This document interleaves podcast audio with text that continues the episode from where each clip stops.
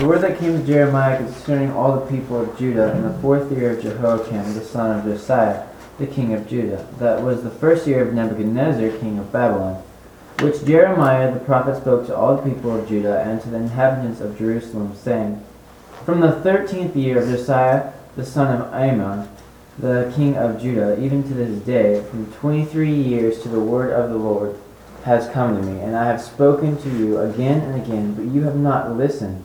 And the Lord has sent you to you all his servants the prophets again and again, but you have not listened nor inclined your ear to hear. Saying, Turn now every one from his evil way and from the evil way of your deeds, and dwell on the land which the Lord has given you and your forefathers forever and ever. And do not go out after other gods to serve them and to worship them, and do not provoke me to anger with the works of your hands, and I will not do you harm. Yet you have not listened to me, declares the Lord, in order that you may might provoke me to anger with the work of your hand to your own harm. Okay, this is the first exact date since the beginning of Jeremiah. This is in the fourth year of Jehoiakim, the first year of Nebuchadnezzar, uh, that all these things came about. Uh, now, let's talk a little bit about what happened in this fourth year of Jehoiakim, the first year of Nebuchadnezzar. Um, because this is really a significant period of time, and it would help us uh, to just think about this in historical terms. You've got Egypt down here, you've got little Israel over here, and way over here you have the Fertile Crescent, Mesopotamia, and so forth and you had Assyria right here, and then you had Babylon. And Babylon starts beating uh, Assyria. Uh, the city of Ashur was taken in 614, Nineveh in 612, you know, then Haran in 610, and finally they come up here to Carchemish. And at Carchemish was Assyria's last stand against Babylon. And that's when Pharaoh Necho, you know, sends troops through uh, Judah. Josiah is killed, and he comes to Carchemish. And Necho managed to stave off the Babylonians. He managed to hold Carchemish. This was in the year 609. Necho came back through, remember, he took Jehoahaz into Egypt and put his brother Jehoiakim in on the throne. Well, in about 606, 605, Nebuchadnezzar managed to knock off the Egyptians in Carchemish. Once Nebuchadnezzar and the Babylonians took Carchemish, guess what? Well, right on down into Judah, and Nebuchadnezzar takes off into Babylon, Babylonian captivity Daniel, Shadrach, Meshach, and Abednego, etc. That makes this date, you know, the fourth year of Jehoiakim, first year of Nebuchadnezzar, basically the year that determined the destiny of this whole Near Eastern world for the next 70 years. Babylon basically redrew the political map. When Babylon conquers Carchemish, They've got it free all down to the border of Egypt, and Nebuchadnezzar eventually invades Egypt. So Nebuchadnezzar basically got a hold of the whole territory when he defeated uh, Egypt in Carchemish. Now, when Babylon conquers Egypt in Carchemish, remember who made Jehoiakim king of Judah? Egypt! He's an Egyptian appointee. He's a pro-Egypt king. Okay, that's when Nebuchadnezzar comes right on into Judah and forces Jehoiakim to change sides. you know, um, better be pro-Babylonian now. You know, Nebuchadnezzar outmuscled Necho. And so that's what happens. Jehoiakim agrees, he submits to Nebuchadnezzar. He lets Nebuchadnezzar take a bunch of the sharp young men and he starts paying tribute to Nebuchadnezzar. Now, it's interesting in verse 1, the fourth year of Jehoiakim, that was the first year of Nebuchadnezzar. It's kind of funny because the dual dating shows we're talking about Judah, but the king that matters is Nebuchadnezzar. You know, doesn't so much matter it's the fourth year of Jehoiakim, it's the first year of Nebuchadnezzar. and that's the real power, uh, the real superpower in this time. Now, according to Daniel, uh, Daniel 1 1, Daniel says, In the third year of the reign of Jehoiakim, king of Judah, Nebuchadnezzar, king of Babylon, came to Jerusalem, and besieged it. And this says, In the fourth year. Here's the answer to that. You've got a lot of times where there are different dating methods. I forget at the moment which used which. But one, Judah or Babylon, used accession year dating, and the other one used non accession year dating. Meaning, when it talks about the fourth year, we're counting Jehoiakim's first year as one. When it said the third year, we're not counting the first year as one. We start in the second year with one. There were, t- there were certain nations that used accession year dating, certain ones that used non accession year. So it's really common to see a discrepancy of one year depending on which dating system was being used. Don't let that distract you from seeing what's saying. And really, now, what Jeremiah has been preaching all along is starting to happen. That's the real significance of this. When Babylonia, Babylon invades and takes some of the sharp young men into Babylon, here Jeremiah has been for years warning them, warning them, warning them. And now is where it starts to take effect.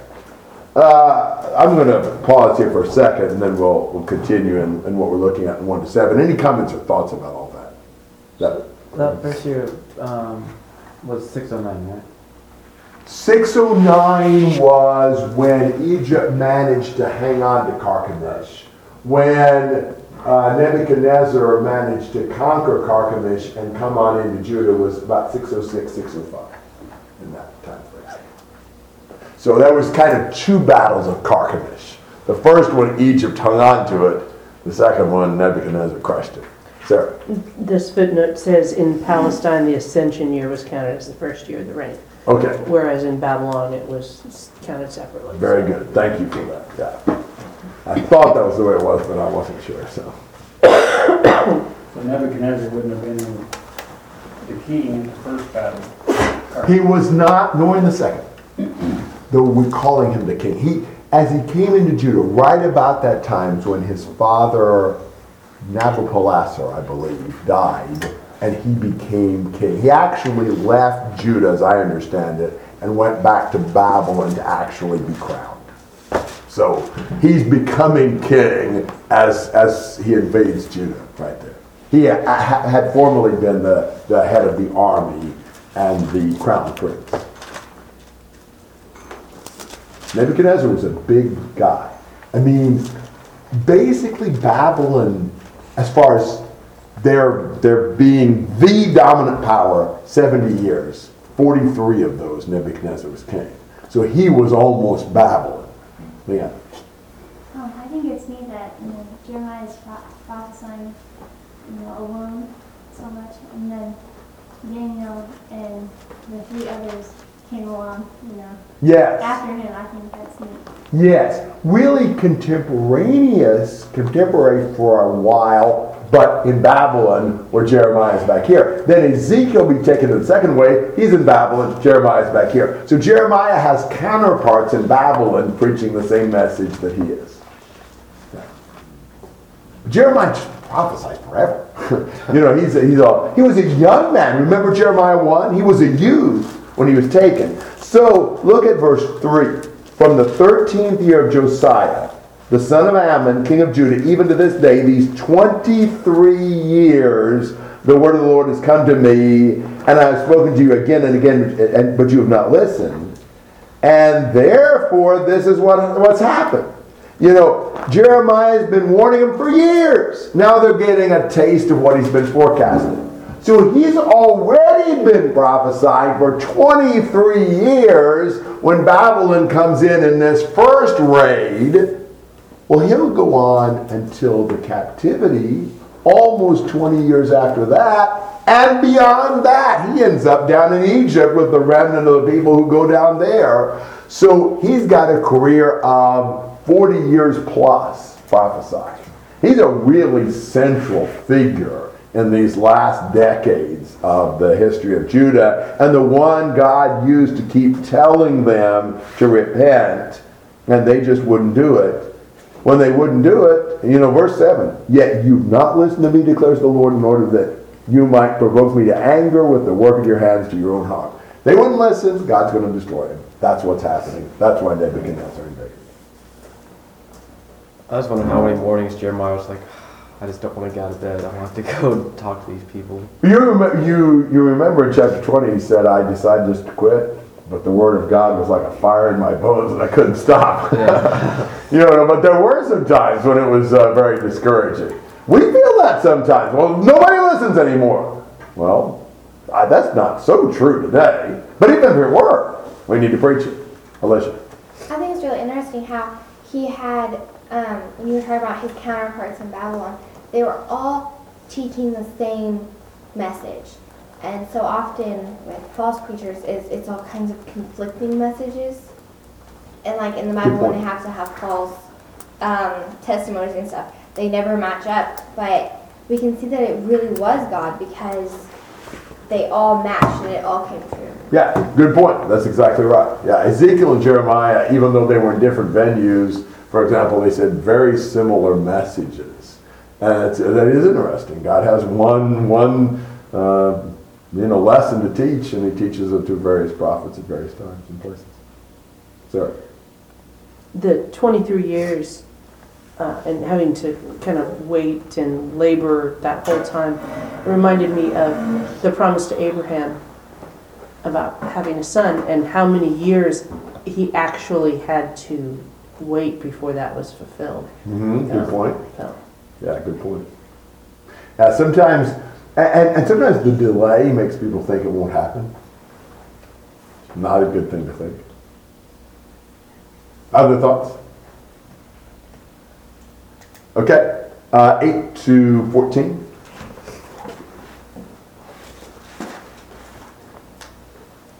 Therefore, thus says the Lord of hosts, because ye have not obeyed my words, behold, I will send and take all the families of the north, declares the Lord, and I will send to Nebuchadnezzar, king of Babylon, my servant, I will bring them against this land, and against its inhabitants, and against all these nations round about.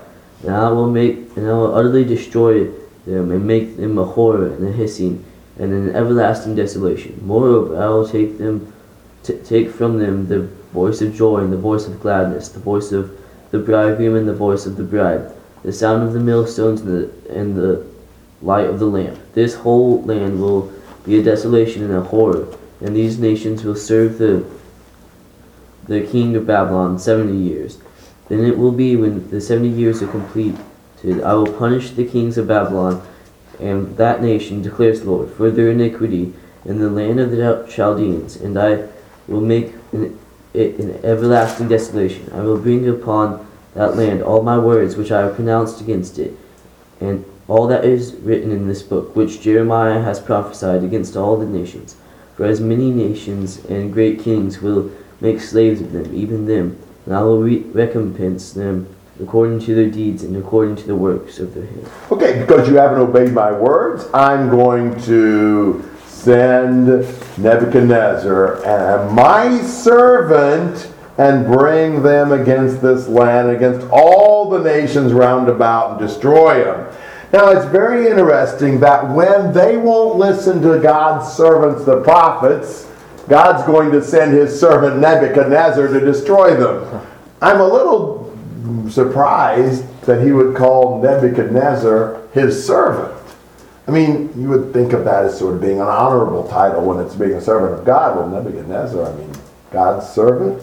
And there's two more times in Jeremiah that he calls Nebuchadnezzar God's servant. In 27 6, And in 4310, so what's the deal with Nebuchadnezzar being God's servant? God's using him to accomplish his will. That's exactly right. Did Nebuchadnezzar really intend it that way? No, nor did he need to. God can use all sorts of things as his servant. Uh, in Psalm 104, the wind is God's servant. Uh, the nation of Assyria was God's servant in Isaiah 10. Um, calls Cyrus in Isaiah 44 and 45 my Messiah.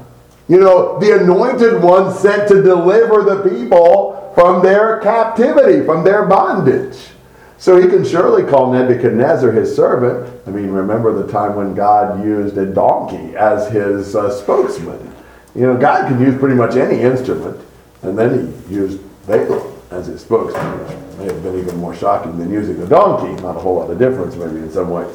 Um, so God sends Nebuchadnezzar his servant, not just to destroy Judah, but all the nations round about. I mean, there's not going to be anybody to help Israel because he, you know, conquers all the nations in that region. And, and what happens in verse 10? He takes away joy and gladness and weddings and industry and light and all the good things in life. And silences them. Yeah. It's the end of social life, the end of commercial activity. Uh, you know, the lights go out, everything's unplugged. This whole land will be a desolation and horror, and these nations will serve the king of Babylon 70 years. When 70 years are completed, verse 12, I will punish the king of Babylon and that nation for their iniquity and bring everlasting desolation on the king of Babylon. Isn't that interesting? God is an equal opportunity punisher. You know, he punishes Judah, but then he turns around and punishes Babylon for their iniquity. It is interesting. Babylon is powerful. But just 70 years. I don't believe there was any ancient empire of similar magnitude that lasted such a short time. Just 70 years. I mean, superpowers in that era usually lasted a lot longer. The Roman Empire, which was a far cry from just 70 years, right? And, and Persia lasted way longer than 70 years. Assyria had been dominant longer than 70 years. Egypt had been a superpower for, you know, a millennium or two. You know, and so 70 years seems really short. Can you imagine if you had been a political commentator in Jeremiah's day, seeing the rise of Babylon, would you have predict, predicted it would be over in 70 years? I bet you wouldn't have. God knew they didn't. God often gives information that's quite even unexpected uh, from, from the standpoint of, of the appearances of things. And uh, so God's going to bring upon that land, verse 13, all the judgments he's prophesied against all the nations. Remember back in chapter 1 that Jeremiah was to be a prophet to the nations, not just to Judah. And so he's speaking about the judgment to come upon Babylon for many nations will be, uh, and great kings will make slaves of them. So God is the one who's in charge of all the nations. He brings them down when he wants to. He raises them up when he wants to. There's no exemptions when it comes to having to give account before the judge of all the earth.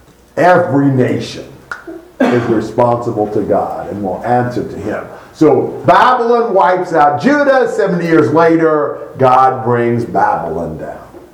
Jeremiah is seeing all of that and showing what God will do. Comments and questions on those things? Shows, I think, the foolishness of putting our trust in this nation. And people that, you know, we, God is in control of it. The nation is not God-fearing, you know, the leaders.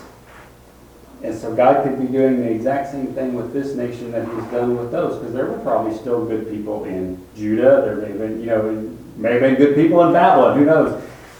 But a few, you know, God takes all that into consideration, but there, there's no guarantee, and, it- and it is just foolishness to put your trust in that. Definitely. And, and look at the year, look at the years, we've, we've been a nation. Getting pretty long.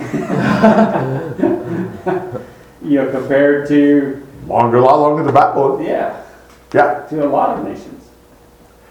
And you know, we ought not to think, maybe you could say, well, God has used America sometimes to, you know, punish nations who deserve it, to bring Hitler down or whatever.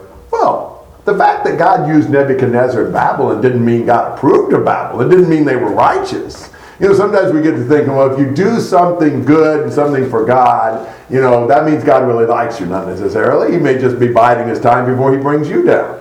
You, you, you could argue, he's already used you, he's done. That's exactly right. He used Babylon and then got rid of him. That's exactly right. Yeah, if we if we think that you know we've got a guarantee because God's always going to support the U.S. and uh, bless us, no. And and thankfully, our allegiance is to God. You know, we want God's will to be done. It may be that just like He brought Judah down, and just like He brought Babylon down, He may bring the U.S. down.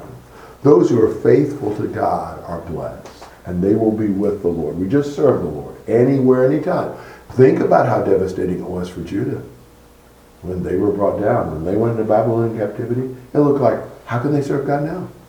And that, and, and their, their cries at that time, you know, we are the people of God and we are Abraham's seed and we, you know, this can't happen. I think we get, we start meddling with that same thing a lot of times with the God-given rights. You know, mm-hmm. freedom is a God-given, no, it's not. That's right. You know, and this is a God-given right. Not, these are God-given rights, if you want to say, you know, if you have any, and you do those whether you're a slave or whether you're a free country or, or whatever. So uh, that just gets really dangerous when we start talking that way, because because it appears we put our trust in that, and if that falls, does our faith fall with it? Because that was our was faith. Well, if there was any nation that had God-given rights, it would have been the nation of Judah. and what happened with that? I mean, they were the people of God, even in a special sense that the U.S. has never been, and that didn't exempt them from being taken into captivity and being judged. And, and part of what people like Jeremiah and Ezekiel were doing is showing the people that they can still serve God wherever they are. You serve God, doesn't matter what happens to the U.S. It doesn't matter what nation might invade and conquer us, or what kind of political system the U.S. may invent, or what kind of laws and judgments they may bring. You serve the Lord. You do what the Lord wants. Have people done what the Lord wanted under very difficult circumstances over and over and over again? And we may be in the same situation. Um, so really, Jeremiah is call, is calling the people away from putting their trust in a nation to putting their trust in God. And it's exactly the same message that we always need. So, you know, isn't it interesting how people don't change? We need the same lessons that they needed back here. It's just always fascinating. The more you study the Bible, the more you realize, wow, you know, he could have written that five years ago, you know. And uh, sometimes you almost think they did, and then you think, wait a minute, no, actually, this was for a long time ago, but it's still as applicable as it ever was. Other thoughts and comments on all that? All right. Well, this next section will get us into a long discussion, so maybe this would be a good thing to uh, to stop at, and uh, and we'll uh, pick this up uh, with the uh, talent show weekend. I think. I think we'll have a good long while to uh, study Jeremiah then as well, and uh, we're really coming to what I would consider to be some of the most interesting parts of Jeremiah. To a great extent, over the next quite a few chapters, there's lots of stories about Jeremiah and stuff that happens to him. I always love the stories. They're always uh, interesting and exciting. Just a lot of stuff Jeremiah gets involved with, uh, including, you know, in, in even some of this, these sections in the rest of chapter 25. So we'll, uh, we'll work on that. Really good to have, you know, your involvement and attention and participation. I enjoy uh, being able to uh, share these things, so uh, that's good for us. Let's try to remember a lot these lessons. Jeremiah is the second longest book in the Bible, so it's a lot to read and study. But it's a shame when we don't. So, you know, sometime when you're uh, projecting out your Bible reading uh, plans, include Jeremiah, even though it's going to take you a while, because it's definitely uh, worth reading and, and worth uh, giving a lot of thought to. All right, so why don't we uh, have a prayer before we quit, Brian?